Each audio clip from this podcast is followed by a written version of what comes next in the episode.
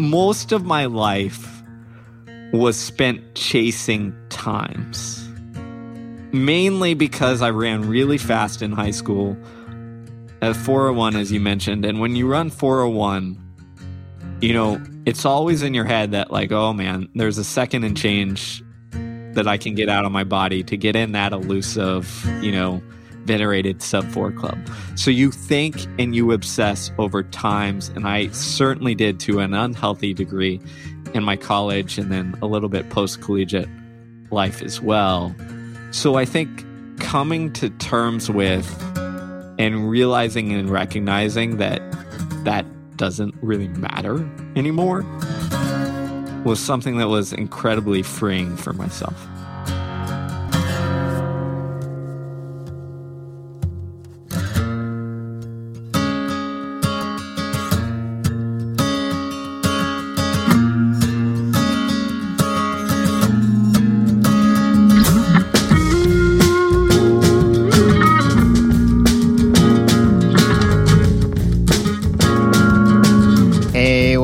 Everyone? That was Steve Magness. I'm your host, Mario Fraioli, and you are listening to the Morning Shakeout Podcast. Steve wears many hats in the world of running and performance. He's been the head cross country and assistant track coach at the University of Houston since 2012, and he's also worked with numerous professional athletes at the Olympic and World Championship level. He's the co author of Peak Performance and The Passion Paradox, both of which he wrote with former podcast guest Brad Stulberg. And he's also the author of The Science of Running. Steve also co hosts two podcasts on coaching, which dives deep into the art and science of training and coaching for runners, and The Growth Equation, a weekly, no bullshit discussion on well being and performance. As an athlete in the early 2000s, Steve was one of the top scholastic runners in the country, running 401 for the mile, which at the time was the sixth fastest high school mile in U.S. history. This was an awesome conversation, and I hope you enjoy listening to it as much as I did taking part in it. Steve told me about how he spends and splits his time amongst his various interests and pursuits, what his relationship with running looks like these days, and how he's channeled his competitive instincts throughout his life. We also discussed how the past year has challenged him as a coach, the lack of checks and balances in the sport of track and field, and why he believes the sport has a long way to go before it can be considered truly professional. We also talked about what spurred his interest in coaching, how his time at the Oregon Project affected his outlook and trajectory as a coach, and a lot more. A big thank you to Tracksmith for their continued support of the podcast. Tracksmith is a Boston based running apparel brand born from a desire to celebrate both the history and evolving culture of the sport. They recently released their spring collection full of stylish gear perfected for the pursuit of personal excellence. It's designed for running hard and logging miles as the season shifts. My favorite piece from this latest collection is the Reggie Half Tight with a built in liner, folks. They also have a non lined version of this piece, but I'm telling you, once you go lined, you will never go back. At least I won't anyway. They're perfect for these cool spring mornings, and I love wearing them for track workouts when it's time to run fast. Right now, Tracksmith is offering new customers $15 off your first purchase of 75 bucks or more. Just use the code Mario15, that's Mario15 when you check out at tracksmith.com. This episode is also brought to you by Goodr. Man, I just love these sunglasses. Not only do they look good, they don't bounce, they don't slip, and they're polarized to protect your eyes. Best of all, they're super fun. They come in a number of awesome styles and colors. I'm personally a big fan of the OGs, and my favorite colors are a Ginger's Soul and Mick and Keith's Midnight Ramble. Goodrs are also super affordable, with most pairs coming in at just 25 to 35 bucks a piece, which makes them way more appealing than the expensive shades you're almost guaranteed to crush or lose. So, if you'd like to support me in the podcast, treat yourself to a pair or maybe two pair or three of Goodrs and head over to goodr.com slash Mario and get 15% off your entire order. That's G-O-O-D-R dot com slash Mario. That's M-A-R-I-O to get 15% off your entire order. Your face will thank you. All right, that's all I've got for now. Please enjoy the following uninterrupted conversation with Steve Magness.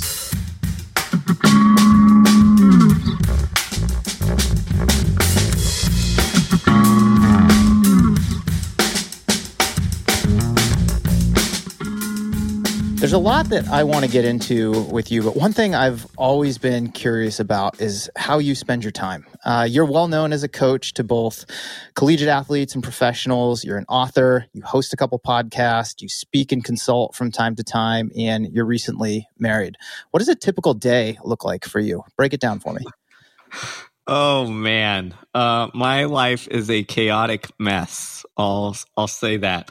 I try to keep it organized by by I call themes. Mm-hmm. So rather than each day looking the same, um, different days I have different emphasis on different things. So for instance, Tuesdays and Thursdays are like heavy writing days. So after I get done with practice, because well, let's step back. Almost every morning starts with college practice. So we practice in the morning. So generally from about 7:30 till about 9. Okay. Okay. Um I do my best writing in the morning and with coffee. So generally 2 to 3 days a week, generally always Tuesday and Thursday. Right after practice, I go get some coffee. Normally non-pandemic times, I go sit at a coffee shop now I sit in my office or at my home and I just crank on whatever writing project I'm doing from about nine till noon to one that day. I just like diving in, going at it. Okay. On days that I'm not writing, that is my creative time to either record a podcast that I host. So generally, those are always on Wednesday is my one with Brad, the Growth Equation podcast. Mm-hmm. We record on Wednesday. And then Friday uh, morning at 9 a.m., I record one with uh, Jon Marcus called On Coaching. So you can see how my mornings kind of fill, fill up there.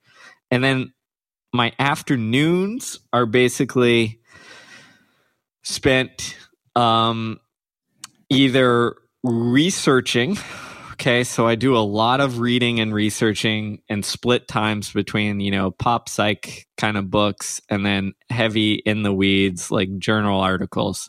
And I try and do that after after lunch or writing, figuring out schedules, training for athletes. Okay. In my my pre-married life, I used to spend all day Sunday as my training schedule day. Mm-hmm. But my wife is a teacher, so she uh, her only off time, especially during this pandemic craziness of uh, teaching online and in person. Her only off time is the weekends. So I try to reserve the bulk of uh, that for us to spend quality time together. So that means my, my schedule writing has gotten, uh, fixed into uh, into my afternoons a couple days a week and you know um, there's a honestly there's there's a lot of uh, just like anybody else some time when I'm just procrastinating and spending too much time on Twitter or social media or, you know, Netflix or whatever have you. Do you give yourself a hard stop time at the end of every day in terms of work? Um, I should. I do in terms of anything that that I I call takes like intellectual like power. Mm-hmm. Right? Any it, any sort of work I do at night or in the afternoons, let's say past like five o'clock, is what I would call menial work. So in the college coaching job, it's like looking for recruits, talking to recruits if I need to, like sending out emails if I need to. And then anything besides that, it's basically like reading, you know, but I'm not doing any sort of creative, any sort of like deep dive um, and again, most of the time I try and reserve my evenings for like quality time with, you know, spouse and um, try and try and shut off. But I have a hard time shutting off. I'm kind of a work type person. Have you always been that way? Um, honestly, no. I did not. You know, growing up in high school, uh, especially, I did about the bare minimum to get by in any course or subject or class I took, all the way through college, I would say, through most of my college. Maybe my senior year, I, I stopped that. But I would do the bare minimum. But where I would I would say this came from is I would do everything I could in terms of things that I cared about. And in high school and college, it was running. So my running would take precedence and I'd be like workaholic in terms of getting that better in terms of the miles, the workouts, the core routines, the extra stuff, the lifting. Um, but intellectual pursuits, no, I I didn't care at that time. Where does your own running fit into the equation these days, if it fits in there at all? So we should uh, we should uh, specify if I'm healthy or not. Number one, when you're healthy. Okay, when I'm healthy, I try to run the easy days with uh, my men and women's college team. So that gets me four to five days a week of running, and then on weekends, generally, I'll I'll run with my my wife, mm-hmm. um, so that I get you know probably six days, sometimes seven days of running in. Um, I try when I'm healthy to do something hard about once every 10 days is my my kind of barometer not because I'm trying to train for something but just because I found that it's really helpful to remember what it feels like to push myself and be tired and want to give up and want to quit in something because it just helps from a mental standpoint but also from a coaching standpoint of reminding myself what I'm um, I'm I'm making my athletes do. When you do those sessions where you'll challenge yourself, are you doing them solo or do you jump in with your athletes? um, you know, it it varies. Uh, you know, a couple years ago, I would jump in with my athletes all the time. Uh, now, I my running tends to go in a couple months healthy, and then I strain my calf, and then I'm out a little bit. So I'm trying to be uh, a better coach to myself and not jumping in my with my athletes at that point because the competitive instincts will will take over, and I'll want to push too hard for for where I'm at at that point in terms of like my body can sustain. But my preference is always to, you know, jump in with uh, jump in with my athletes, and they they tend to enjoy it as long as I don't do too much. When you're not healthy and you can't run, does something else fill that time for you? Yeah, so I kind of alternate between elliptigo rides. Okay. So I use elliptigo for either steady or hard work. And then I actually, you know, we recently moved and we're right next to, still in Houston, obviously, but we're right next to two parks. One which has about seven miles of trail, the other has about a gosh, a 10 mile straight um, out and back trail. So I, I, I, I go on either long bike rides sometimes, or a lot of times I go, I just go on long walks. So like, you know, couple hour walks and you know that kind of fills my time. Are you healthy right now? I'm just starting to be. What are you getting over? So i have this chronic kind of calf strain that well this cycle of calf strains that stems from um, a couple years ago when i was training with my college athletes and was in really good shape and then uh, tore had a partial tear in my achilles and ever since then, I think, well, one, I did the dumb thing and trying to, you know, run through, make my way through it until I realized it was torn. And I think I have some imbalances on that side that mm. contributes to just the calves kind of going and the Achilles not handling the load as much. So I have to be really careful on that. Um, and as I said, sometimes I'm I'm not the best coach to myself. You were an incredibly accomplished athlete in high school and even into college a little bit. You were really well known for running 401 in the mile. I think that was sixth or seventh all time US. I mean, the record books seem like they're getting rewritten every week now. So I have no idea where that even stands. And then you competed for a, little while uh, post collegiately. When was the last time that you ran a race for yourself? Good question. Um, gosh, an actual race. Uh, I think the last official race I ran was actually a half marathon. I ran, gosh, maybe five or six years ago at this point, where I ran 106 for the half and it was a local. It was like a, a Houston half marathon in um, in the fall, and I outkicked um, another, you know, actually a really good runner, Kiya Dandena, who went on to do some great things. And I think we dropped like a 430 last mile. And that's the first time my calf went. is right after I, I remember Man. I remember um, trying to cool down and being like, nope, can't cool down. And uh, ever since then, it's uh, it's been kind of a um, a back and forth. I will say I haven't raced much, but every year we do this for with my college cross country team is we do this two man four by eight relay. Mm. We took it from running with the Buffaloes. Kids enjoy it. It's a nice sharpening workout. And that's the one thing that I'll come back for every year. And it's not a race, but it's two 800s with, you know, with like two minutes and change rest in between. So it's like a race effort. It is a race effort for me. It's it's to the max. But no matter kind of what kind of fitness I'm in, as long as I'm healthy, I'll I'll jump in that thing and and it sucks. But that's the only race experience I get. Do you spike up for that?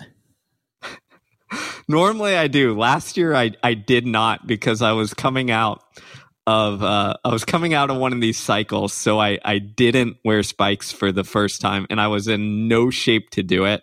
But we had one of our athletes. Um, one of our athletes got sick going into it, and there was a a, a uh, open spot, and they were like, Coach, you got to do this. You got to do this. And I'm like, I have not run anything. Like, I have not run sub, I don't know, 530 pace on anything up to that point. I was just getting back into it. So, two days before, I did one 400 in 60 seconds um, in in just trainers. And then two days later, I put on some, uh, I had to find some flats that were like, you know, five years old since I hadn't worn flats in a long time and uh, you know see what I could do out there. Probably not the kindest treatment for your your feeble calves there. No, as I said, I'm not the best when it comes to coaching myself, especially when my athletes, my college athletes, you know, want me to do something. Normally, I, I kind of give in. You're what, 35 or so at this point? 36. 36. Yep. Do you have any desire in the next few years to put some concerted effort into training for something, whether it's another half marathon or maybe just giving the marathon a shot? you know, I make a joke all the time with some of my athletes that I'm taking my 30s off to come back in my 40s. Okay. Um, so maybe there's that, but you know, honestly, I I don't really. Um, I, you know, I know I could, you know, my PRs will say don't reflect maybe my ability, or I haven't even raced a marathon ever. Um, but I don't have that much desire to do it mm-hmm. for whatever reason.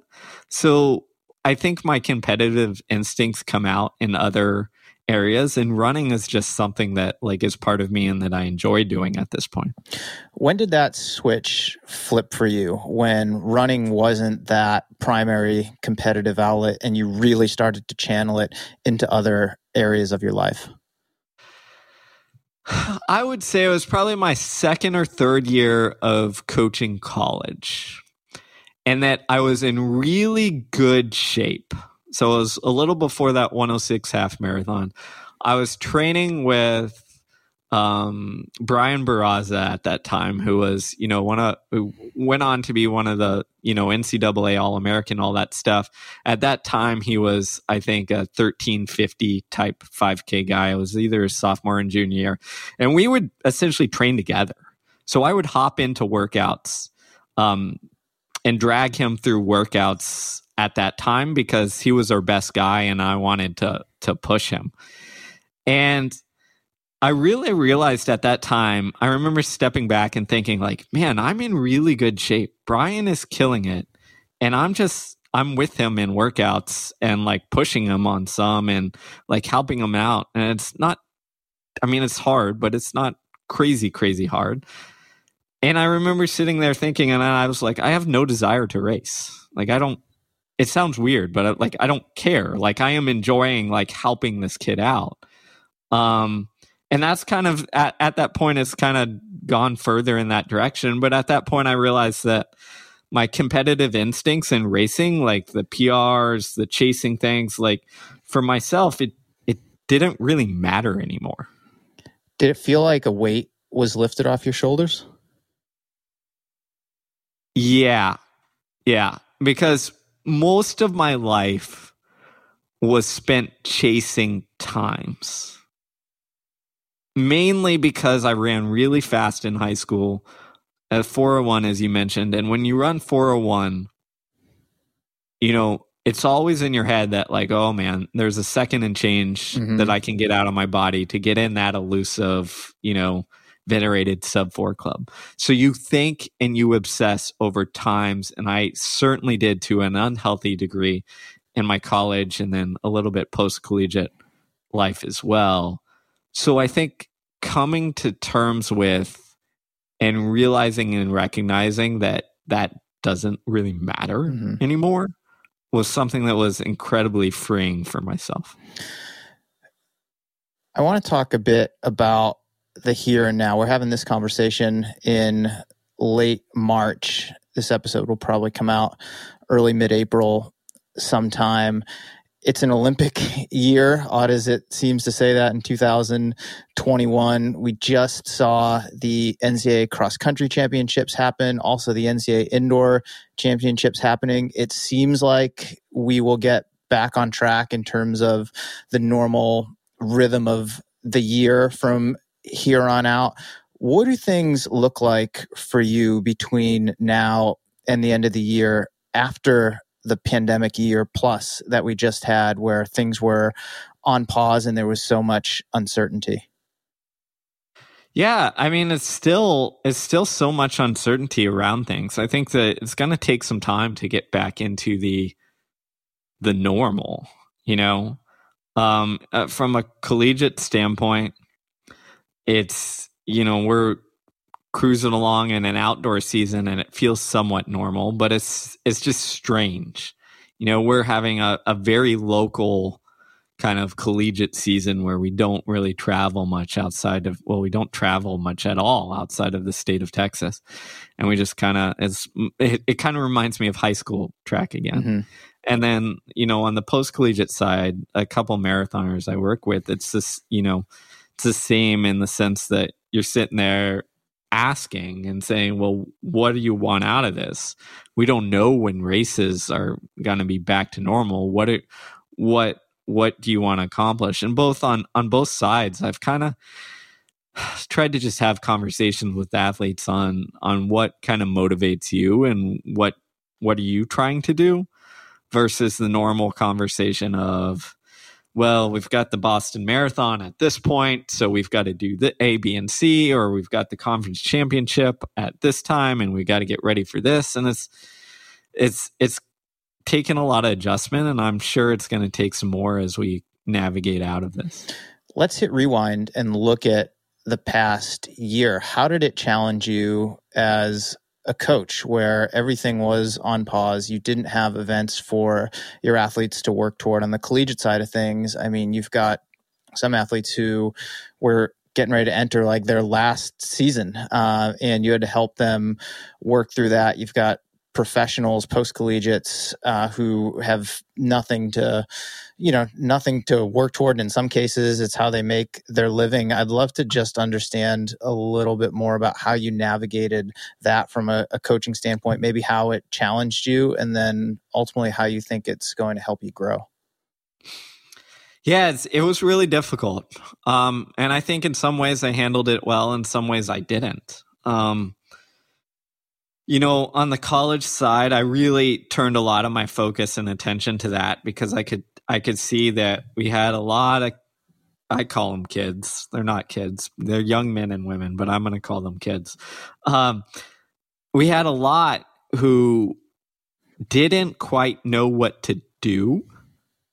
And you could see their motivation was there at the beginning, but the longer it kind of, the pandemic kind of, you know, um, lasted and the more uncertainty that occurred, it kind of hit them pretty hard. And these are kids who you know, in some instances, we're stuck on a university campus that had no, we couldn't have official practices or anything like that.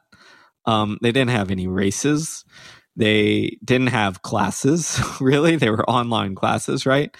And it gets kind of lonely and all that kind of stuff. So, you know, I saw my job as trying to support. And what we did in the fall was we had weekly Zoom meetings where we just talk. And sometimes we talk training, sometimes we talk, you know, running and that stuff, but sometimes we talk life, you know. We had we talked about um everything that was going on in terms of uh, racial dynamics in the in the country at the time and unpacking that. And I, I, I just kind of felt like we needed to create some sort of connection. Mm-hmm and and that was what was missing and that if we did that like it would help people get through until we got back to normal so as a coach i think especially working with that on the collegiate side it i don't know it it it made me realize how important the mental emotional component of it is and honestly i mean this sounds kind of bad for a coach to say who's like supposed to be about winning and stuff like that, etc. But it really made me realize how small like sport is in actuality. Dig a little deeper into that. What do you mean by that statement? I just mean I think sometimes we get so wrapped up in what we do and running in particular and i i get it. I'm that way too as you can hopefully tell. But in the grand scheme of things you know when we're we're going through this pandemic it doesn't really matter as much as we think it does. Like it matters to us and mm-hmm. that's that can be powerful. But it's not i don't know i think sometimes we get so kind of uh narrowed in on this on this on this world that we forget like the bigger picture out there. And I think this pandemic, more than anything, has helped me kind of zoom out and hopefully see the the bigger picture a little bit. Yeah, I can appreciate that. I've had similar conversations with my athletes who are all post collegiates, most of them not professionals, but they take their hobby of running very seriously and that's great. They have goals that they want to go after, ways that they want to improve. But sometimes in a situation like this, it's healthy to remind them and remind ourselves as coaches that it's just running. Yeah, exactly. I mean, I, I think you're you're spot on there, and I think you know I'd be curious to see how you handle this, Mario. But it's it's like the more I coach, the more I I think it's our job to give that perspective and be the person who's kind of sees the bigger picture mm-hmm sometimes and and and steps in when needs to. Yeah, well, for me, and I don't know when I came to this realization. I think it was gradual over time, but when I'm working with an athlete, it's important for me to understand how this pursuit of running, whatever it is for the individual, and and and this you know, not to go off on, on a tangent here, I'll, I'll finish my thought, but I think this is where it's different for me as someone who works primarily with individuals. And you're in an interesting position where you work with individuals, but you also have teams that you're, that you're managing. But for me on an individual level, and I love this about the type of coaching that I do, I've got to understand how this athlete's pursuit of running fits into their life, whether they're professional or elite, competitive age grouper, um, just a, an average age grouper who really loves the sport. Like i've got to understand how it fits into their life. Um, and then i've also got to understand enough about the rest of their life without being too nosy or invasive and how that affects this pursuit of running. And, and there's a real you know synergy be- between those things. And that's when we can start having those conversations of like you know okay this is when we can place a little more importance on the pursuit of running and it's going to cost you X, Y, and Z. On the flip side, you know, there are going to be things that are happening in your life, whether it's you're pursuing a promotion at work, you've got a lot of family stuff going on, whatever it may be, your energy's got to be there. And we've got to dial things back on the running. And, and for me as a, as a coach, that's the most interesting aspect of it is trying to I hate to say keep those things in balance because there's never a, a, true balance, but to understand how it sways, if that makes sense. Yeah, it, it's really understanding those trade offs, you know, and being, I think you made a good point there where it's like being aware of it. Mm-hmm. Like if you're aware of it and you're aware that, hey, I'm going to go in like deep in on this running thing right now, I think that's totally fine.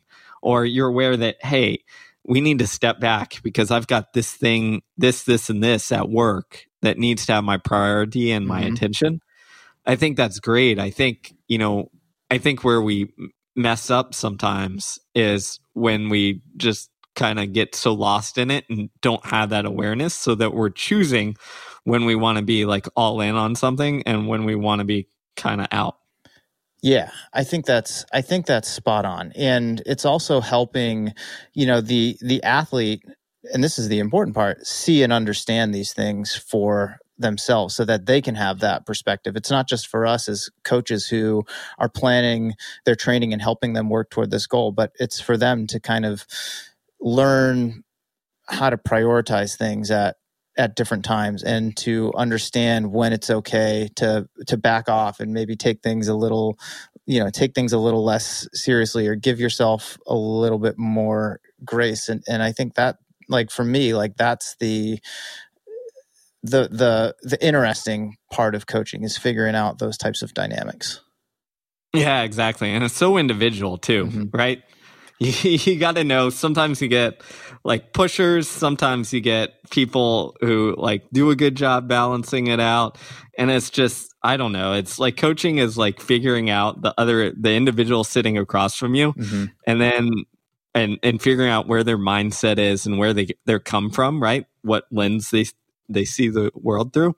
And then also like having this arsenal of of things that you can use to kind of push a button or poke and prod them in different directions or nudge them if you think they're coming off their kind of desired path.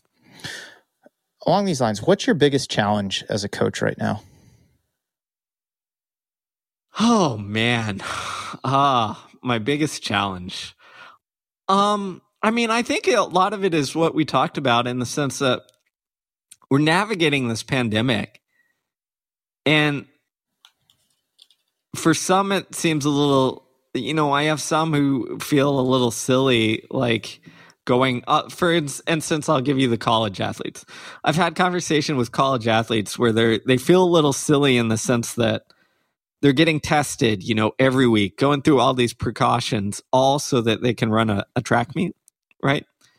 And well, well, the rest of the world is going through all this stuff, mm-hmm. and it's been like playing that balance of like giving them perspective on it, but also like giving them the permission to be like, yeah, no, I understand that, um, but you know, you that doesn't take away from the fact that you have this opportunity to kind of race if you want to and if you enjoy that then like you know do it go for it. Like, don't feel bad about it. Um, you're not taking away from someone else as long as you're doing all the precautions and all that good stuff. I'm curious, in addition to your full time duties as a coach at the University of Houston, how many professional athletes are you working with? a, that's a good question. Um, so it's actually trimmed down. I've kind of trimmed down um, during the pandemic. So now it's only a handful. I've handled as much as 10 mm-hmm. in the past. Um, but honestly, it's, I, I just can't I can't do as good of a job as I should be able to because communication slackens. And I've had some great athletes in there. You know, I've worked with a lot of uh, athletes who have been really good and some who have gone on to other coaches and are still great people and doing great things. But like the, the problem with me or the, the thing I struggle with in balancing college coaching and post collegiate co- coaching is um, the communication aspect takes a lot to do the things that we're talking about. right? Mm-hmm. Um, in terms of like understanding the athlete and understanding the person. And the more I, it's like the more I go in one direction, it takes away from the other side.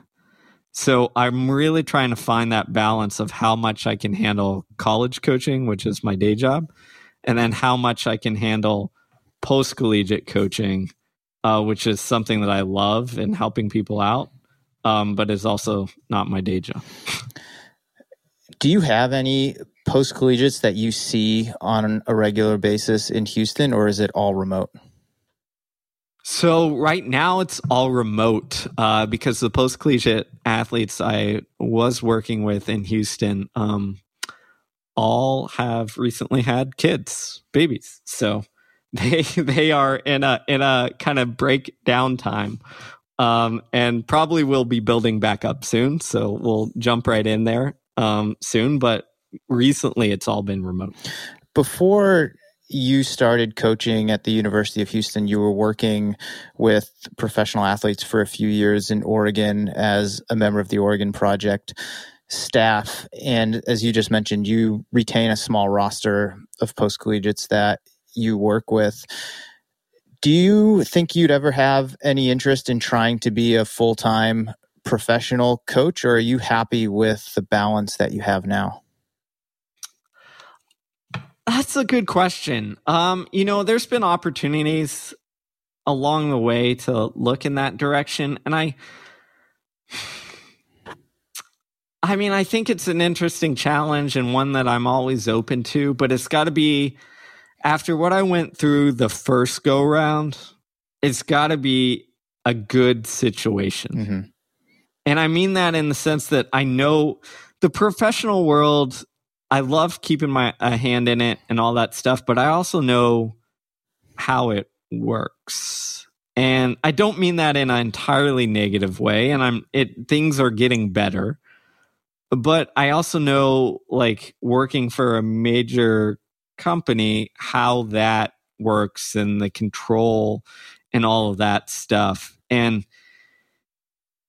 it's just kind of put me off to it. So I kind of enjoy the fact that I can work with a handful of marathoners getting trying to make the trials or doing various things and you know help them out in a way but not be beholden to any company or any person like trying to push me in a certain direction or anything like that in what ways do you think that's improved at the professional level since the time that you spent in Oregon several years ago? I think we're getting uh, more players in it. So it's less, you know, uh, it's it's less of a couple controlling everything because mm-hmm. I think I think part of the issue is when you have only a few companies controlling things and it pushes everybody in a certain direction. And if you want to make it, you better do A, B, and C. Um, but I think the more companies that are out there, the more competition that is out there, that the more options athletes have. And another thing I think is there's more trans a, a little more transparency. I mean, honestly, I think you know, uh, having everything out there on what I went through and others went through, I think it helps. I mean, people can still make their decisions, but it's not like it was a decade ago when you'd hear maybe rumors of stuff or not really know how things went at at different groups or different programs. I feel like now there's there's a better sense so that athletes at least have a little bit more power in the decision making process. I don't want to get into everything that you went through at the Oregon Project because it's been covered ad nauseum in many, many, many places. Uh, so listeners can go find that on their own. But given that, do you think you played a big part in that shift by speaking out about what it is that you experienced in your time there? I hope so. I mean, I really do. I mean, as I think back, when I came forward, you know, one of the reasons why I came forward to USADA and then publicly and all that stuff is I kept seeing people go to, in this case, these programs and I just felt bad for them. you know, I remember feeling like to use a spe- specific example. I remember when Mary Cain joined the Oregon Project and just being like, oh, like this poor high school girl.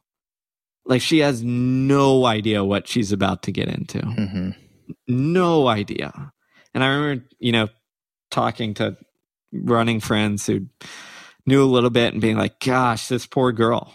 And it just eats at you because, you know, like, well, she has no idea and she's about to go unfortunately jump into into that. So, you know, my hope is that you know, people are still going to make what I'd consider dumb decisions at times, but at least there's like at least there's information and second and it makes people think and second guess and maybe, you know, maybe helps the athletes make those choices versus um, just kind of defaulting to spots where they think are okay and then not finding out until later.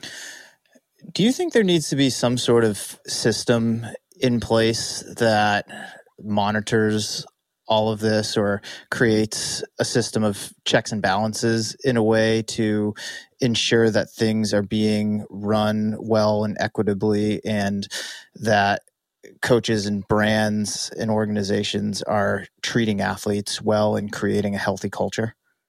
100%. I mean, I don't know. I'm I'm not smart enough to tell you what that system looks mm-hmm. like exactly. But the problem is is pretty much this. I work in the collegiate system. I can tell you how clueless athletes uh, are coming out of out of college um, in terms of what they should be looking for in programs. And you also, and I don't mean that disparagingly. I just mean we're all kind of. I mean, remember back to when you were coming out when you graduated. Like, did you have any idea what you were getting into in whatever work you were going to? Nope. I mean, most people don't, right? And, and that's kind of how it is in college. And I think the other thing that we forget here is that it's it's just a cycle, right? So college athletes cycle through every couple years and we forget that they don't know maybe what happened six, seven, eight, nine, ten years ago, right? Because a 22 year old, you know, senior this year was, gosh, when I was at the Oregon Project, that kid would have been, you know, what, 12, 13 mm-hmm. years old? Like they're not, they didn't know what was, they didn't know what that is, right? So I think, and if you look at if you look at things, right? If you you've paid attention to track long enough, which I know you have, Mario, is like there are coaches who have had multiple athletes test positive through the years who still get, you know, new athletes. And why? Well, it kind of cycles, right? Mm-hmm. Yeah, for a couple years, well, their name is attached to some dirty athlete, they might not get anybody. But then a, couple years go by and they get more athletes and then they get more athletes until something else happens to them. But I think if we had some sort of system, not only in terms of drug use, but health and well being, of making sure that our people in charge of guiding, you know, these young professionals are abiding to some sort of standard or code uh, would be in- incredibly important. I mean, it, and if you look at other professional sports, it's like, no, they don't have, you know, exactly something like that, but you've got the commissioner of whatever league who is making sure that if a coach does something dumb or has a bad environment, that they're held to some sort of standard, right? There's draft picks taken away, there's suspensions occurring you know, just look at the NFL and the couple different coaches, and yeah, they might get second chances and all that stuff, but at least there's some sort of accountability um, that we don't have in our sport. Yeah, I think that's exactly right. And compounding it is the world of athletics, even globally, uh, is very insular and it's very small. And a lot of people who have been in it have been in it for a long time. And I think because of that, violators get protected when they should be getting booted or reprimanded. And I think we're starting to see that shift a little bit. I've often said that the whole thing just needs to be dismantled and rebuilt, which I realize is not realistic, but I do think we need to have just more people, coaches, athletes, agents, uh, administrators who are advocating for this change. Otherwise, it's just going to be the same old pattern over and over and over again, like you just mentioned. You know, I think you're spot on, and and I'll go even further. I think that track and field is not professional, and what I mean by that is that we have that insulated system. We have almost like an incestuous system in the sense that like you get stuck in it and then you become you you know you become an agent and a coach and maybe an agent and a coach and then the athletes for instance you know i could spend hours talking about agents and not all are bad some are really good but like you have agents who have some sort of deal essentially with different shoe companies mm-hmm. but then the athletes who you know hire these agents don't know that. Let me, you know, I'm I'm going all over the place Keep right going. now, but having worked in the book industry, right? Okay, writing writing books for big big publishers and having a book agent, let me tell you. If I could have my book agent be a track agent, I would in in in 1 second because both agents I've had for writing books have been incredibly professional, have been incredibly transparent on the whole process. And what I mean by the process is the way quickly a, a, writing a book and getting it published works with a major publisher is you essentially write a proposal, right, with your agent. You go back and forth, write a book proposal, outline what you're going to do then your agent sends it off to every major publisher, right? They know, right? They just send it off. The publishers kind of bid on it, just like, or kind of give their offers, just like you would in sport, right? Say, hey, do we want to sign this athlete or not? Do we want to offer to publish this book or not? And then you kind of choose. But during that whole process, when my agent is submitting, you know, the the proposal to all these publishers. I'm updated every second along the way right? On oh this one said this this one said this one might want to offer this. We're going to set up a conversation for you to have with them.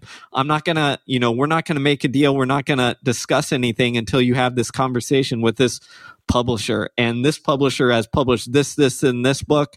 My my authors who have worked with them you know have had good experience, bad experience, whatsoever. It's just entirely professional. And then you get over to the track world. And if you're an athlete, you don't know whether this agent actually will talk to, let's, I'm going to throw up hypotheticals will has a good relationship with Brooks or a good relationship with Nike or tends to segue all their athletes to Nike or something that again I've heard of from firsthand from athletes and coaches and agents or if they will even tell you of an offer that company A gives because sometimes they don't and they'll just tell you the offer that company B gives because they want you to go to company B because mm-hmm. maybe they get you know a kickback or whatever have you like it's just it's just so nuts to me how unprofessional like our sport is yeah and i've witnessed that from the coaching side a little bit but just certainly as an observer in the sport as someone who's worked in the media for a while you see those patterns. And I think as as you get older and you have more experience in this, you can see how younger athletes especially are getting taken advantage of. And the agent who is supposed to be looking out for their client's best interest is really just looking out for their own best interest because they know what they can get. Um, and they know that it'll put X amount of dollars in their pocket and that this athlete's shelf life you know, in the grand scheme of things, is is relatively short, and it's just sort of this rinse and repeat process, and it it, it just like grinds my gears to no end. And I think you nailed it there because you know that might be the difference as an author. Hopefully, my shelf life is, gosh, if I want it to be, you know, forty years, mm-hmm. right?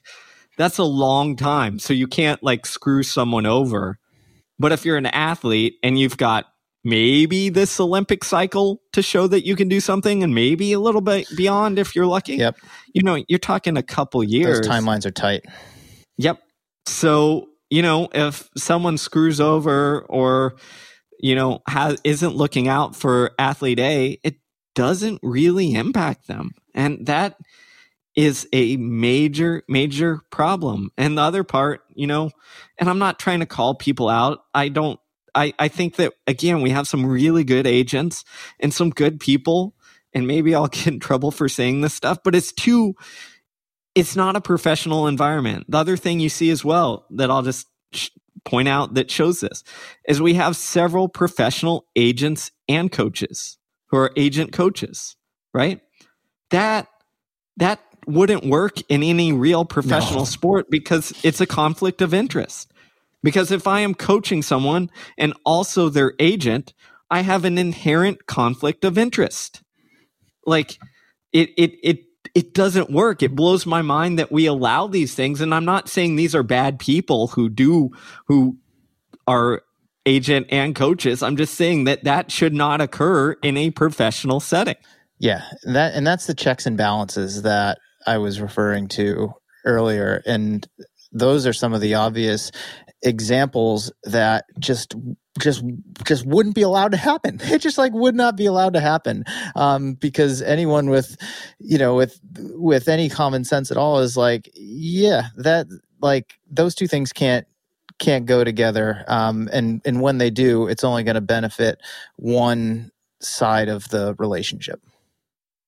Ex- exactly. Exactly. I mean it's it just it, it just kind of blows my mind. So I don't know. That's that's my rant. You, you and me both, and we can leave it at that for now. I'd love to go back to your time in Oregon, working with the Oregon project, and talk about it from a coaching standpoint. In the time that you were there, how did you develop the most as a coach? this sounds really bad but it was essentially what not to do. Mm-hmm. Um, and I just, uh, you know, I don't know how else to say it. And I understand this could come out as sour grapes or whatever you want to call it, but it really was a lot of sitting there and being like, well, you know, I'm not, I don't want to do that. I'm not going to do that as, as, you know, my future in coaching and that could be things that was things like you know um, disregarding like body fat testing and instead being like well they look fat to me so that's that's good enough. And it could also be things like you know i remember being told like never ask an athlete how they feel or how they felt because that that you know tells them, you know, puts them in control and shows that you don't know what you're doing or something like that. I forget the exact explanation, but there were just a lot of things in there where I'm, I was just like, okay, I'm not going to do that. And, you know, from the training standpoint, a lot of people ask me, oh, what was the training like? I mean, it was, it was fine. It was just very straightforward. It was very simple. Um, and there's nothing wrong with simplicity but there wasn't any magic formula in terms of what was done. I mean, it was very simple is you just rotate through, you know, essentially short intervals, short tempo, long intervals, long tempo, medium intervals, you know, long run in there and you just rotate through that continuously. It was hard work. I mean, regardless of anything else that was going on, obviously. Um, but there wasn't any any magical training, anything like that. It was very very straightforward.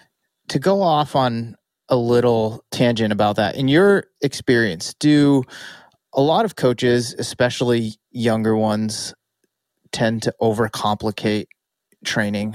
I know from my experience as a coach, which is nowhere near your level, the most common questions I get are very like programmatic in terms of the workouts and how they're structured and the intervals and the rest. And it's not to diminish the importance of those things like that, you know, that is a, a skill and experience definitely comes into play. But I mean, when I look at some of the most successful athletes in the world and you look at the workouts themselves, I mean, and and I try to take this approach with my athletes. They're not complicated in terms of their their structure, and I I see a lot of coaches who try to make things almost like too fancy, or it's like if it doesn't look complicated, it must not be a good workout. Do you know what I'm trying to say?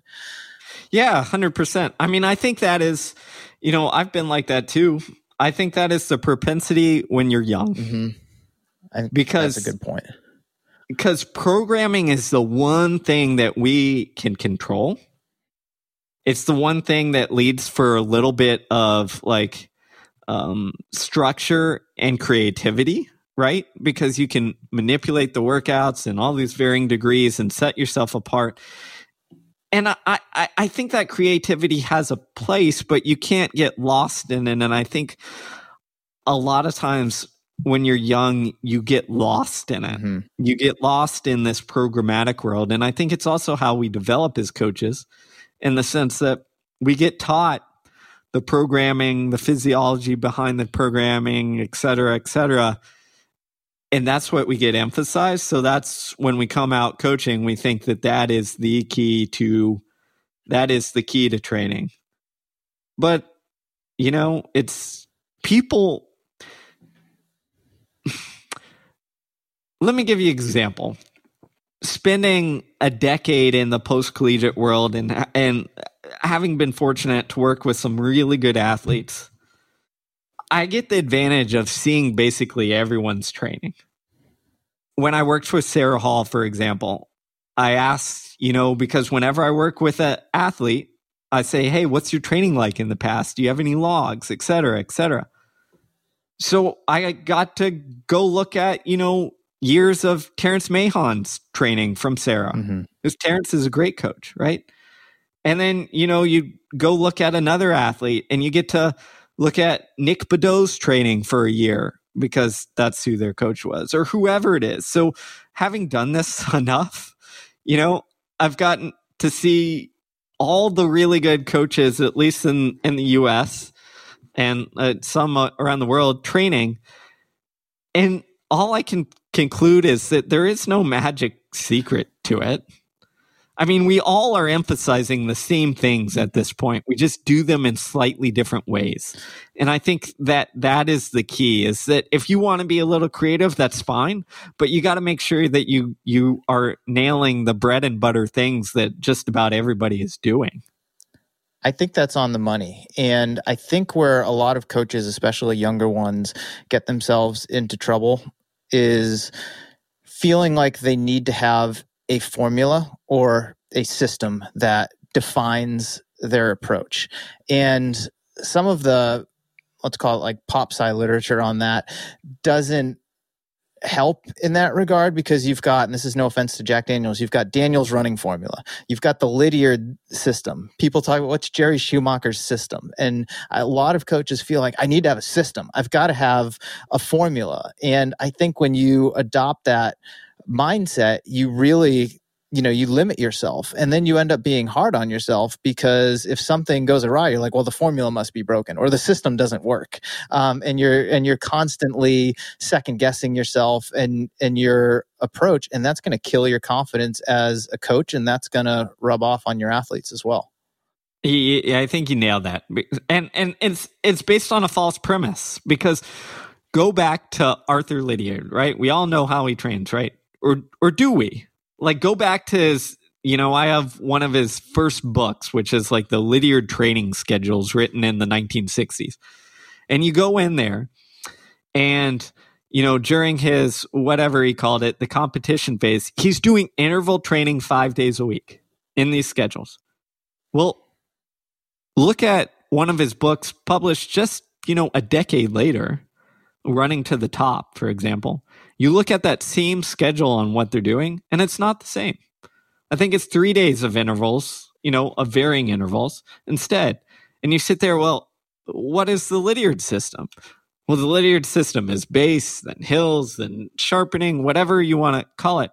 But no, the Lydiard system was really Lydiard experimented mm-hmm. and kept tinkering and kept tinkering until like it worked for him and then he kept tinkering with it you know? And just that willingness to adapt and evolve is, I think, one of the elements that made him such a great coach. And I think that's what makes a great coach is that ability to be flexible to to some degree. I mean, certainly to to trust your stuff, but to adapt for the athlete or to adapt for the situation. And I've just found in some of the younger coaches that have come to me with questions or that I've I've mentored, there's this just rigidness to their thinking, and that's the biggest thing that I'm trying to break them of.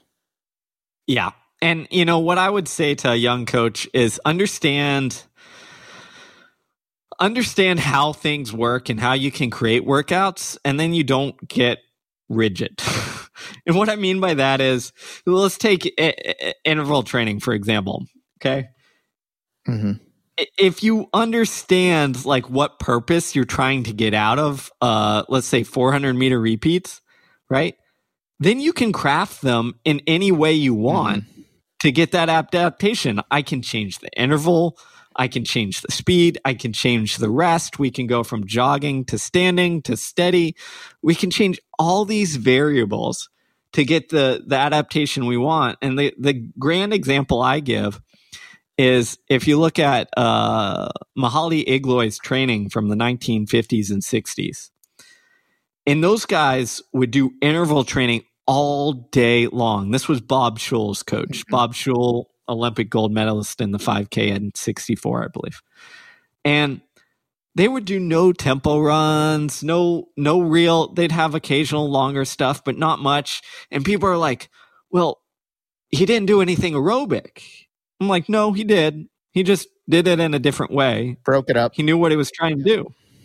Look at his intervals. He's running intervals, you know, 400 meter repeats that aren't very fast, but they've got like 50 meter jog in between you know, you do that, it's going to be a it, essentially a tempo run.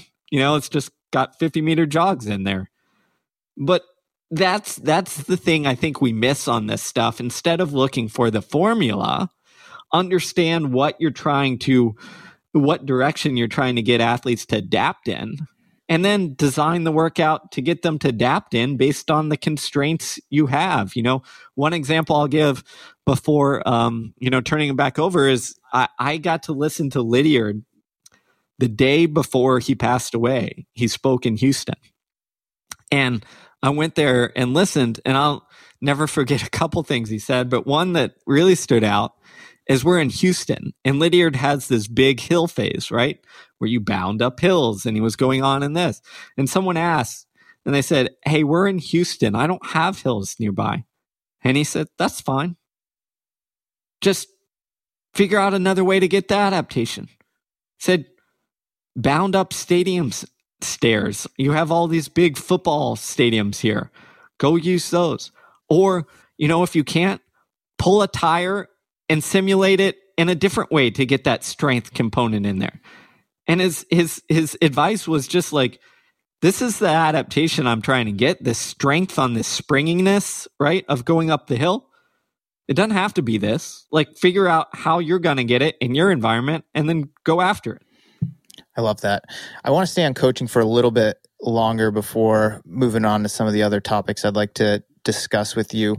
But going back to your time in high school. I remember, so I'm a few years older than you, but I remember following your career because you were one of the best runners in the country. But correct me if I'm wrong, were you essentially coaching your high school team while you were on it? I I had a really good high school coach. Um who was who you know he was he was awesome uh coach Gerald Stewart and just briefly he was a basically coached all the track events. And it was more sprint coach until my sophomore year was his first year after like 25 years of coaching track to coach distance. And we would and he, it was the greatest thing because he man and and he was a really good sprint coach. So my freshman year before he started coaching um, distance he coached the number 100 meter guy in the nation who ran 10 2 8 legal wind in high school that year. So he was really good sprint coach. And he took over cross country and he said, Steve, I'm going to learn everything I can about this. So he read everything. He went to all these clinics. He talked to all these people. And, you know, he came up and we'd have these conversations on what do you think about this? What do you think we need more of? What do you think we need less of?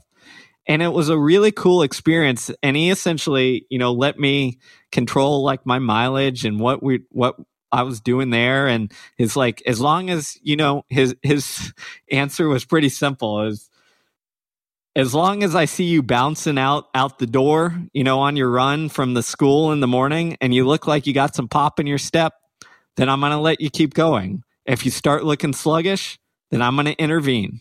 And it was it was a really cool experience to have someone who uh, was willing to listen and then have like this partnership that that kind of developed. How did the two of you get the rest of the team on board with that approach? You know, we were very uh, we were very fortunate and that we had a good group that just wanted to be good. So until my my sophomore year in cross country was the first time in the 30 years the school had been open that the boys cross country team made it to the state meet in cross country. So it wasn't like we had this long history of success. And we just had, you know, a couple guys, Gabe, Paulo, uh, Frankie, who just bought in and we just decided, you know, we're going to be, we're going to try and be good. And we were, we, our school was maybe 15 minutes from the Woodlands High School, which is perennially for the last three decades or more, one of the best programs in the nation for distance running. And we just thought, you know what? They're putting in a heck of a lot of work so we're going to do the same thing. And it just became the norm where, you know, we were running a, a ton and not every, you know, I ran a ton, but a lot of my teammates were running 70, 80 miles a week and putting in, you know, seven eight nine ten mile tempo runs and all sorts of stuff. And it, it just became, you know, it was, it was the norm. Like once, once we adapted to it, it just became the thing to do. And the example I'll give you is is Coach Stewart, you know, over the summer, six days a week, he'd drive up to this this park that was pretty local, and he'd be there every morning at seven thirty in the morning. So we'd all just meet him there and go for a run in the morning, and then most of us were running doubles on, on the varsity. So that's seven thirty in the morning. Well, seven thirty p.m. we just get together at this local, right outside this local golf course and run another five, six, seven miles, depending on mileage, at 7.30 in the evening every single, well, five days a week during during the summer. And that was just the normal thing to do. Did you think of yourself as a coach at the time, in addition to being an athlete on the team who's putting in all this work alongside your training partners? No, I mean, I just wanted us to be good. So, like, we, you know, I cared about the sport and I cared about running fast and I cared about my teammates who I was going at it with. And, you know, we were just, we were just bought in. And that meant like, helping each other out. And it was a, in track season, it was even crazier because again, our coach, Coach Stewart, like he coached basically every event. Like he had a, we had a couple, um, you know, assistant coaches, especially once basketball season came out, who would help in the high jump or the throws or whatever have you. But he was coaching every event. So in the track season, every, you know, he'd be like, okay, you know, we're going to do 800 meter repeats. And we'd have this grass loop that was adjacent to the track. And it would be, you know, Steve, go get people started. Let's go get it going. And he's like, I'll watch. And then I got to run back to the sprints and then I got to run back. But it was just, it was just kind of the norm. We just got things done. I remember from following your training in high school or reading about it. You just alluded to this a minute ago. You put in a lot of work. I mean, you were running like super high mileage, long tempo runs, grinding it out, you know, in the heat of a Houston summer. Earlier in this conversation, I mean, right off the top, we talked about just how busy your life is and how much work you do, you know, as a coach, as a writer, as a podcast host, like just as a husband. Where does your work ethic come from? um, it's pretty incredible. You know, I don't want to paint a false picture. I have a very good work ethic on things I care about. And I think that is the key. Okay. I'll I'll I'll quote my older brother who is that has a PhD in political science and does some think tank thing, but growing up, he'd always tell me I was lazy. And I say that because I was lazy, except my retort would always be, and this was when when I was in high school and he was a freshman in college. And my retort would be, I just ran 15 miles today, which is like the, you know, 80th day in a row that I've run over 14 miles or whatever. That's not lazy. I'm spending more calories than you. And we'd have this back and forth because my brother was super academic focused mm-hmm. and I was not. And I think to answer your question, my work ethic comes when I care about something deeply. And then I want to see, you know, kind of how good or or that it does benefit to the world in it. And if it doesn't, then I'm not I don't work hard at things. Makes sense. I operate in a similar way, so I I totally jive with that. Related to work ethic is competitiveness and hearing you just describe that interaction with your brother were you two competitive with one another not in you know a running sense head to head but just in terms of the things that you were working on and trying to maybe one up one another in terms of your accomplishments? I mean, I think there's a degree of that. I mean, I think it it helped. I mean, growing up is was interesting. Again, my brother was very academically um, uh, focused and did very well academically, uh, all throughout high school and college and beyond. Um, I think he was our academic whatever whatever academic state champ thing they had. He was it. But I think what it did was initially it pushed me in the other direction. So my brother was academic focused, so I went all in on sports. Mm-hmm. And at, and at first that was soccer, and then that became running. And I didn't care about academics, mostly I think because like my brother had gone in that direction. So I think we both had this like drive or have this drive to do you know various things and and sometimes i'm sure it, you know we would compete probably for our parents attention or what what have you. Um, but for the most part it was in in in different avenues that like we'd spur each other on through i guess. You wrote a bit about this in peak performance but you were a super accomplished high school miler, like you talked about earlier, knocking on the door of breaking four minutes. You've put a lot of pressure on yourself to hit those times and achieve certain performances. What's your relationship with pressure look like now? Oh man. Um or maybe how is your relationship with pressure evolved from the time that you were a high school athlete to now a somewhat well adjusted adult who is coaching young athletes?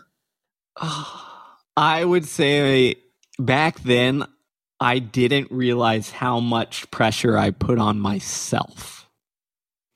And that the pressure I put on myself was probably the biggest thing.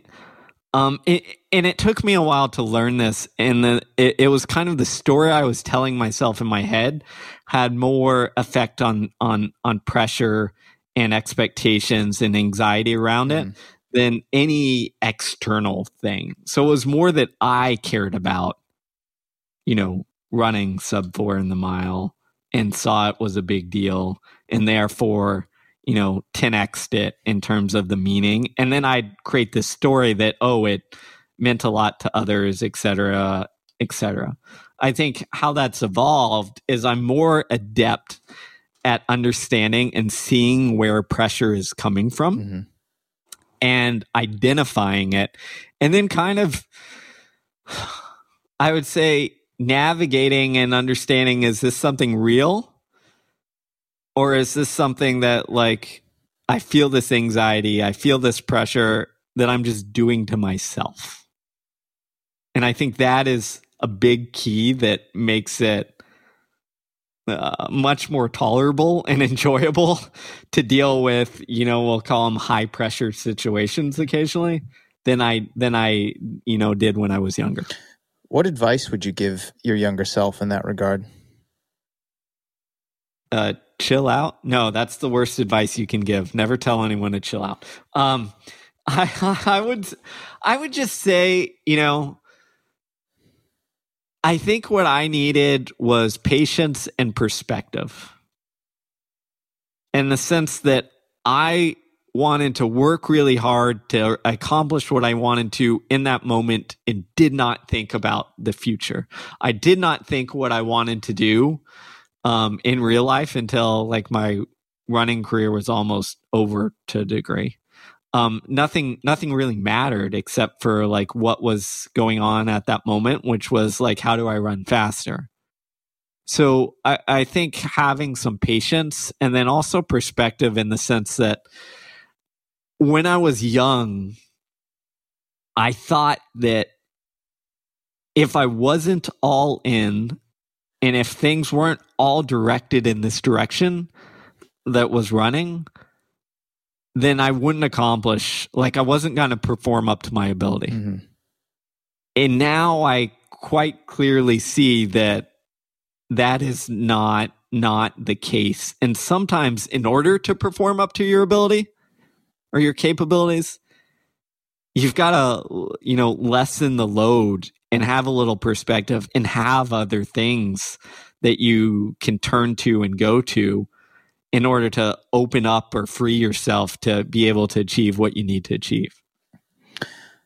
Pivoting a little bit, as someone who was one of the best high school runners in the country when you were of that age, and as someone now who is trying to recruit some of these athletes as a collegiate coach, I'm curious, what do you make of the crazy fast times and the depth that we have been seeing at the high school level these past few years? Yeah, it's it's kind of wild. I mean, it's the sport has changed um, since both of us were back in high school, and it's it's kind of hard to make sense of. You know, in some ways, I think it's great in the sense that you have a lot of good information. You've got some great coaches. Coaches are better than ever. I think. I think high school coaches are, um, you know, are are fantastic. Uh, I think they do a really good job and put in the work for the most part. The one thing that concerns me a little bit is the early, what I'll call professionalization of it. Mhm. I'm not opposed to like traveling to big meets and doing all this stuff. But what I, I kind of, you know, it kind of makes me sad a little bit to see athletes skipping out on the team aspect sometimes, um, sometimes skipping you know their team and going straight with a club coach or or a somewhat professional coach. And i understand it. And i think as a high school kid i get it.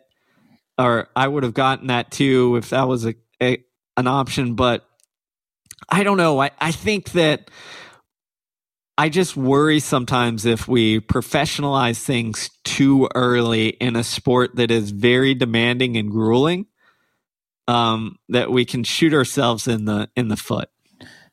I agree with that. You got to let the kids be kids. Yep. I mean that's that's kind of what it is. And you know, that's what people ask me a lot about my high school career in terms of all the training I did, but what you have to realize is that was my choosing. Like that was my personality and that no, I didn't have any professional club coach. I didn't have my parents didn't care uh, it, whether I trained that day or not. Like it was all me.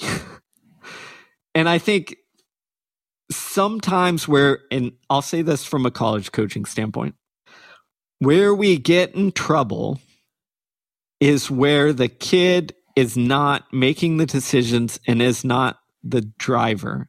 I think sometimes when the motivation comes from the parent, when it means more to the coach than it does to the kid, then we're in a position of trouble and we're headed down a, a towards a bad path. I think that's really good advice. Last question along these lines. I asked it to Chris Miltenberg a couple months back, but I'm curious from your perspective as a collegiate coach and someone who's been in that system now for, I believe, eight or nine years, if I'm not mistaken. How has the presence and evolution of social media affected your athletes and maybe the way that you interact with them? um, among my athletes has given me some nice street cred because of uh, I have a decent um, no, in all seriousness, it it's it's changed. It, well, I'll answer this in two ways. Is is one, I think it's made my job very much clear on that I have to push or engineer places where we can have interaction. Because I think that when you're young, it's very easy to get caught up into the social media is the real world, yep. whether that's Instagram, Twitter, TikTok, whatever. Um, and it's not. And I think we have to do, we have to, you know, cultivate that. I have to cultivate team dinners, team, you know, activities, whatever, space after workouts where kids can interact and decompress and not just default to the social media. Um, and the second one I would say is this kind of counters that, but I, I, I, I think it does on purpose, or I'm going to say it on purpose in the sense that we've got to give kids credit in the sense that they're able to it's not like social media is going to you know destroy these kids. In a lot of ways they're better at navigating it than many of my peers in their late 20s early 30s are. And i think we can learn a lot actually from kids in like how to do that in a better way talk to me a bit about writing and your process you have published three books at this point science of running peak performance and the passion paradox. You have a solo book upcoming, which we'll talk about here in a little bit. Has writing always been something that you've enjoyed? No. um, do you enjoy it now? Yes, I do. Uh, I I do. I love writing right now. Um, when I was younger, I thought I was horrible at writing. Honestly, I mean, through high school, didn't didn't write much, didn't read much.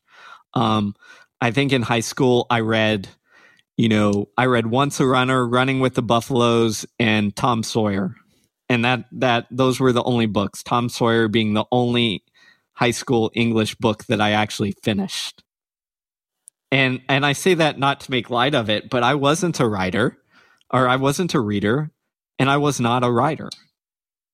It was not until much later um, into my college years where I started to take up reading and writing um, and grow to enjoy it. So I think my message is if you consider yourself, hey, I'm not a reader, I'm not a writer, don't worry, there's hope. Because it's like anything. If you like start to understand it and understand the nuance of it, then it can be a really enjoyable process. How important is being a good reader to being a good or improving writer? I, I, you know, I think it's huge. One thing, again, I'll step back and say, I am, you know, Brad laughs at me when I say this, but it's true. I am like the world's slowest reader. Oh no, I think I got you beat. I'd fight you on that. All right, good, good to know. But, but, but I still like take the time to do mm-hmm. it because it's that important. Another thing that I'll say is I see it I see writing as like making connections. Like my job as a writer is to make these different connections and tie these things together that maybe weren't tied together or connected before. I'm not creating anything new, really, because there is so much information out there that there is seldom stuff that is new. The same goes for training, but in writing especially. What I'm doing is trying to create novel connections. And the and the way to be able to do that, the wider the more breadth you have in your reading, I'm a firm believer that that that creates almost we'll use running terms. That creates a huge base. And the bigger the base you have, the more connections you can kind of make. So I think if you're going to be a writer, read far and wide, read as, you know, select your topics and go wide. And if you do that, you're going to be in a much better spot. Give me an example of what your reading lineup looks like. Maybe what it is that you're reading right now, or more broadly, how you try to mix up the subject matter, authors, genre of reading. I'd love to learn a little bit more about that. Sure. Um, so I'm sitting next to my library now, so I can read you down a list of what I'm reading now, and then I'll tell you why. Um, so recent books or books I'm reading, I've got Born Losers, which is a history of failure in America, so history book. I've got Adam Grant's recent book, Think Again. Jud Brewer's Unwinding Anxiety, uh, Gifted Children by Ellen Winner, which is on Prodigies and Phenoms, and then The Handbook of Embodied Cognition and Sports Psychology. So, what you see there, hopefully, is you see this mismatch of things. And that's generally how I go about my reading is I love reading technical science stuff. I love reading journal stuff. Um, I think that's important. So that's one category. And then I have some one normally one book going on that is what I'd call still sciency, but more enjoyable in terms of pop mm-hmm. psych. So something that's the easier read, like Adam Grant's book, very good science, but it's an easy read, right? It's entertaining. And then I'll have at the same time one or two kind of denser books like for example in those maybe gifted children or the born losers that are more depth historical etc and my my trick is pretty simple is i just rotate between maybe not those five but i'll rotate between probably three books at a time. Because again i'm a really slow reader and i get kind of bored. Um, and whenever I get bored of one subject or one book, I'll switch to something in the completely different direction.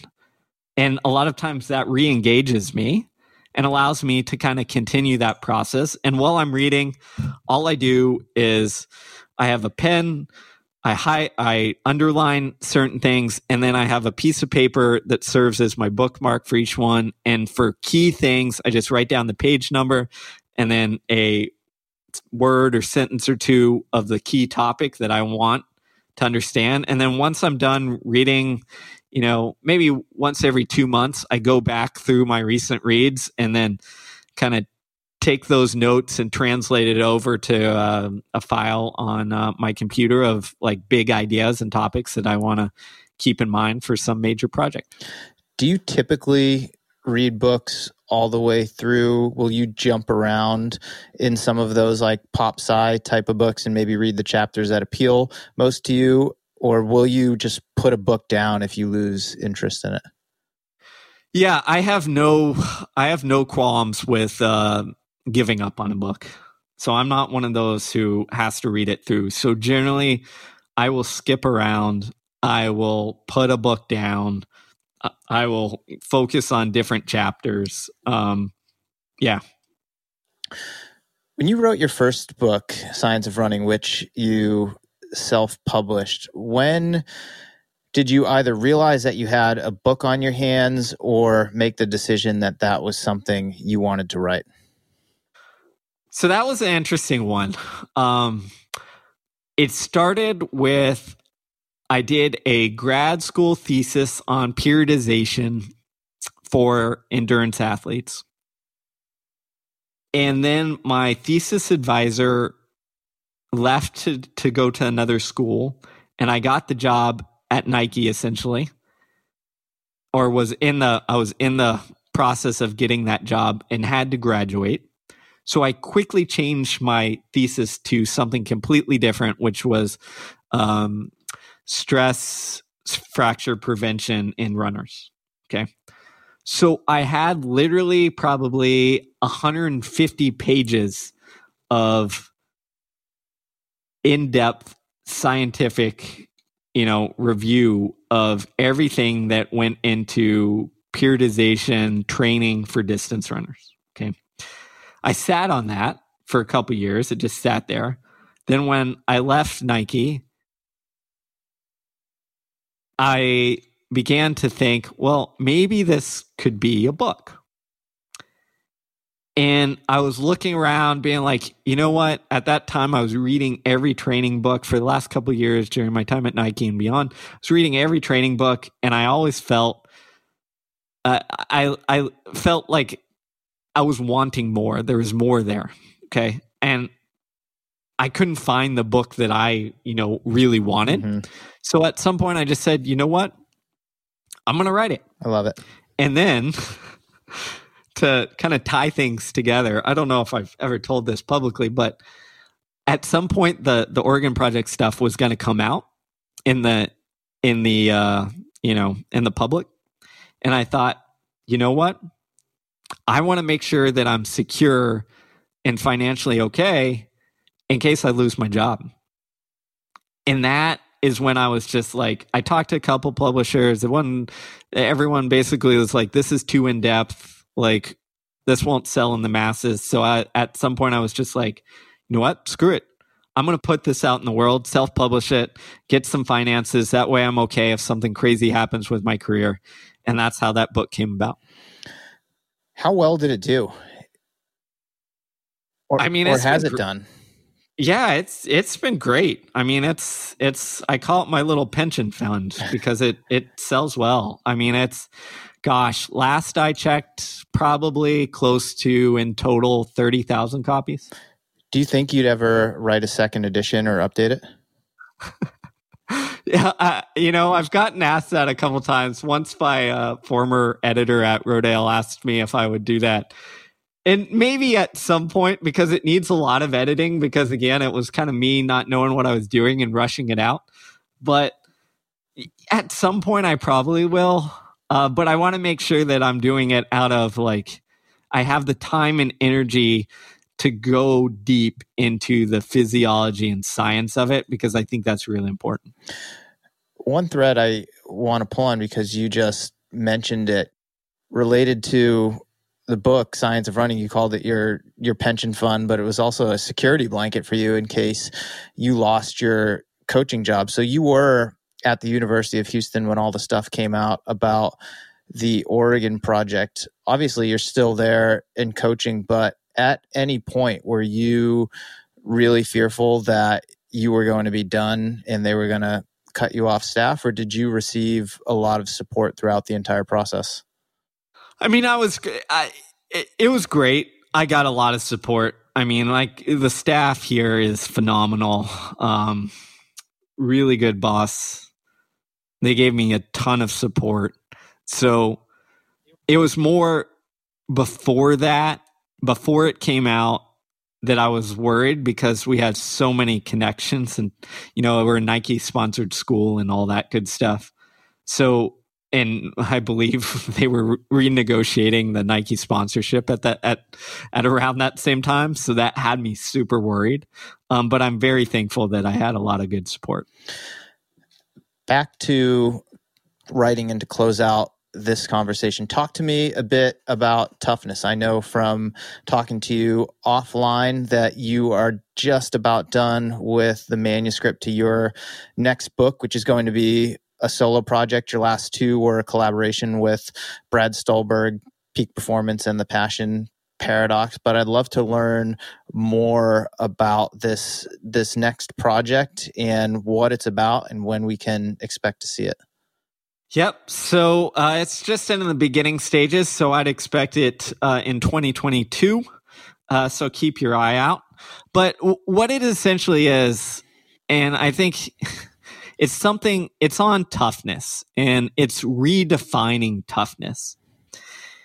And I think this will resonate with the runners among us in the sense that a lot of times toughness is defined in this, what I'd call this old school football mentality, mm-hmm. right? Of, oh, you're just gonna, you're gonna push through the pain. You're going to play until you puke. You're going to, if you hurt your collarbone or whatever, we're going to put you back on the field. And, and as any runner knows, like trying to always fight and grind through things doesn't work. And to me, and where the science says, and there's some fascinating biology behind this, but it's really about creating the space so that you can navigate that discomfort. So it's really taking an in depth look, not only on the physical side, but also the psychological side of what it means to navigate discomfort and how we can do that in a better, more productive um, way than just this old school model, this Bobby Knight model of, you know, just just grit your teeth and try and try and grind through things. Oh, I love that. That's right up my alley. It actually reminds me of an article that I just read and linked to in my morning shakeout newsletter. And it was written by Sabrina Little, who is an incredible ultra runner, but is also a philosophy professor at mm-hmm. Morehead State, I believe, in Kentucky. Anyway, I love reading her writing, and she does a column for I Run Far, and the, the column was called Toughness Reconsidered. And she looked at it through a very similar lens and tied in some philosophy to it. I'll send it to you after we get off this recording here, but I think it's an important topic, especially given this greater discussion of coaching that that we've had, some of the things that you've experienced in your career, and I know it's a it's kind of a nebulous term that people define in different ways and it can create a lot of confusion depending on who it's coming from and the environment that we're in. Yeah, exactly. No, I'd love to read that. Anything around that topic I'm I'm trying to dive into now. But yeah, it really is. And there's just a lot of nebulous uh, is a good good word for it. And I think if we can get some clarity on it, especially for coaches, my hope is, but also for, you know, everybody else is it, it, it, it kind of coincides with this other phenomenon, which I think we, that occurs too in, in the sense that in the, the world we tend to think of tough people as like these people who show no emotion, have no weakness, or almost have this like false bravado. Mm-hmm. And I want to, you know, it's like with running, that false bravado, that false confidence, that showing no emotion doesn't really work. Sometimes you have to, you know, feel the pain or feel the hurt and then like navigate through it and accept it. So I think there's a, well, my hope is there's a lot there for people to learn and, and hopefully bring something good into the world. Last question. Talk to me a bit more about what you are continuing to work on with your co-author Brad Stulberg. For those listening to this who don't know, the two of you work together on the growth equation, which is a lot of different things. It's a website, it's a newsletter, it's a podcast. You guys put out some incredible content. I'd love to just learn more about it and for my listeners to learn more about it from your perspective, who it's aimed at and what you're trying to achieve. Yeah, we're, you know, we're just trying to put good things off into the world. You know, we, similar to you, Mario, we just want to, we, we are very fortunate that we have a voice and we want to provide evidence based, like science backed, no BS ways to improve your performance, health, well being and that's kind of what it's about. Like that's why we do we do a weekly newsletter which you can sign up for. We do a weekly podcast and we just take on topics that are kind of ripe in the performance and well-being world but we don't have we don't we're not trying to sell anybody anything right? We're not trying to hype up some supplement or some workout routine. We're just after what actually works and trying to like give you nuance instead of like the simple story. So that's that's kind of our driving mission. And you know, sometimes I, I, laugh with Brad because we we give too min- too much nuance on like, well, it could be this or this or this, but that's how the world is. Yeah, life's messy. Yeah, it's it's just a messy world. So we're just trying to, you know, sort through that mess, but present it, and you know, we have all faith in our audience that they're smart enough to kind of sort through it and understand it, and uh, you know, go on that journey towards mastery with us. Well, I'm a big fan of it. I love the podcast. I just listened to the two of you talking to Jud Brewer about the book you mentioned a little while ago, Unwinding Anxiety, which I highly recommend. The newsletter every Thursday morning is a treat in my inbox. You and Brad each write your own take on some topic that week and then link off to some shorter pieces or podcasts that are worth checking out. You can sign up for that at thegrowtheq.com. But Steve, this was super fun. Really appreciated the last hour and a half getting to talk to you. Thank you so much for coming on the Morning Shakeout podcast. Oh, thanks for having me, Mario. Really appreciate everything you're doing and, and love all your work. So thanks a lot for having me and keep it going.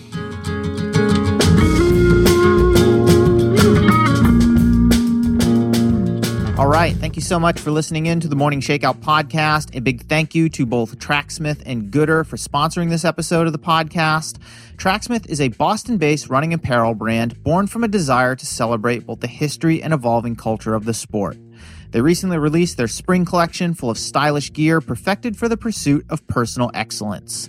Designed for running hard and logging miles as the season shifts, this collection is designed with endurance in mind. And right now, Tracksmith is offering new customers $15 off your first purchase of 75 bucks or more. Just use the code Mario15, that's Mario15, when you check out at tracksmith.com. Goodr sunglasses are just the best. Not only do they look good, they don't bounce, they don't slip, and they're polarized to protect your eyes. They're also super affordable, with most pairs costing just 25 to 35 bucks a piece. I'm a big fan of the OGs, and my favorite colors are a Ginger Soul and Mick and Keith's Midnight Ramble. And yes, those are just a couple of the recklessly fun names that they have in their collection. So, if you want to support the podcast and treat yourself to a pair of Goodrs, head over to goodr.com slash Mario or enter the code Mario at checkout to take advantage of a great deal. 15% off your entire order. That's G-O-O-D-R dot com slash Mario. That's M-A-R-I-O to get 15% off your entire order. Your face will thank you. If you enjoyed this episode, please tell a friend about it or throw up a post on Instagram, Twitter, or Facebook and encourage your friends and followers to subscribe to the show. You can also leave a rating and a review on Apple Podcasts or whatever platform you're listening to this on, which only takes a minute and it really means a lot to me. Couple more things before we wrap up. I'd like to give a shout out, as always, to my longtime producer, John Summerford, who makes every episode of the podcast sound clear and amazing. Also, thank you to Jeffrey Stern for running the AM Shakeout social media accounts, and Chris Douglas for handling sponsorship sales. Last thing, if you are digging this podcast, I think you will love my newsletter. It's also called The Morning Shakeout, and you can subscribe to it at themorningshakeout.com slash subscribe. Every Tuesday morning, you'll get my take on what's happening in the world of running, along with a collection of things that I've been thinking about, reading, and listening to. It's a quick read, five ten minutes tops, but it will give you plenty to think about throughout the rest of the week. Again, you can sign up to receive it at themorningshakeout.com slash subscribe. Okay, that's it. I'm Mario Fraioli, and this has been another episode of the Morning Shakeout Podcast.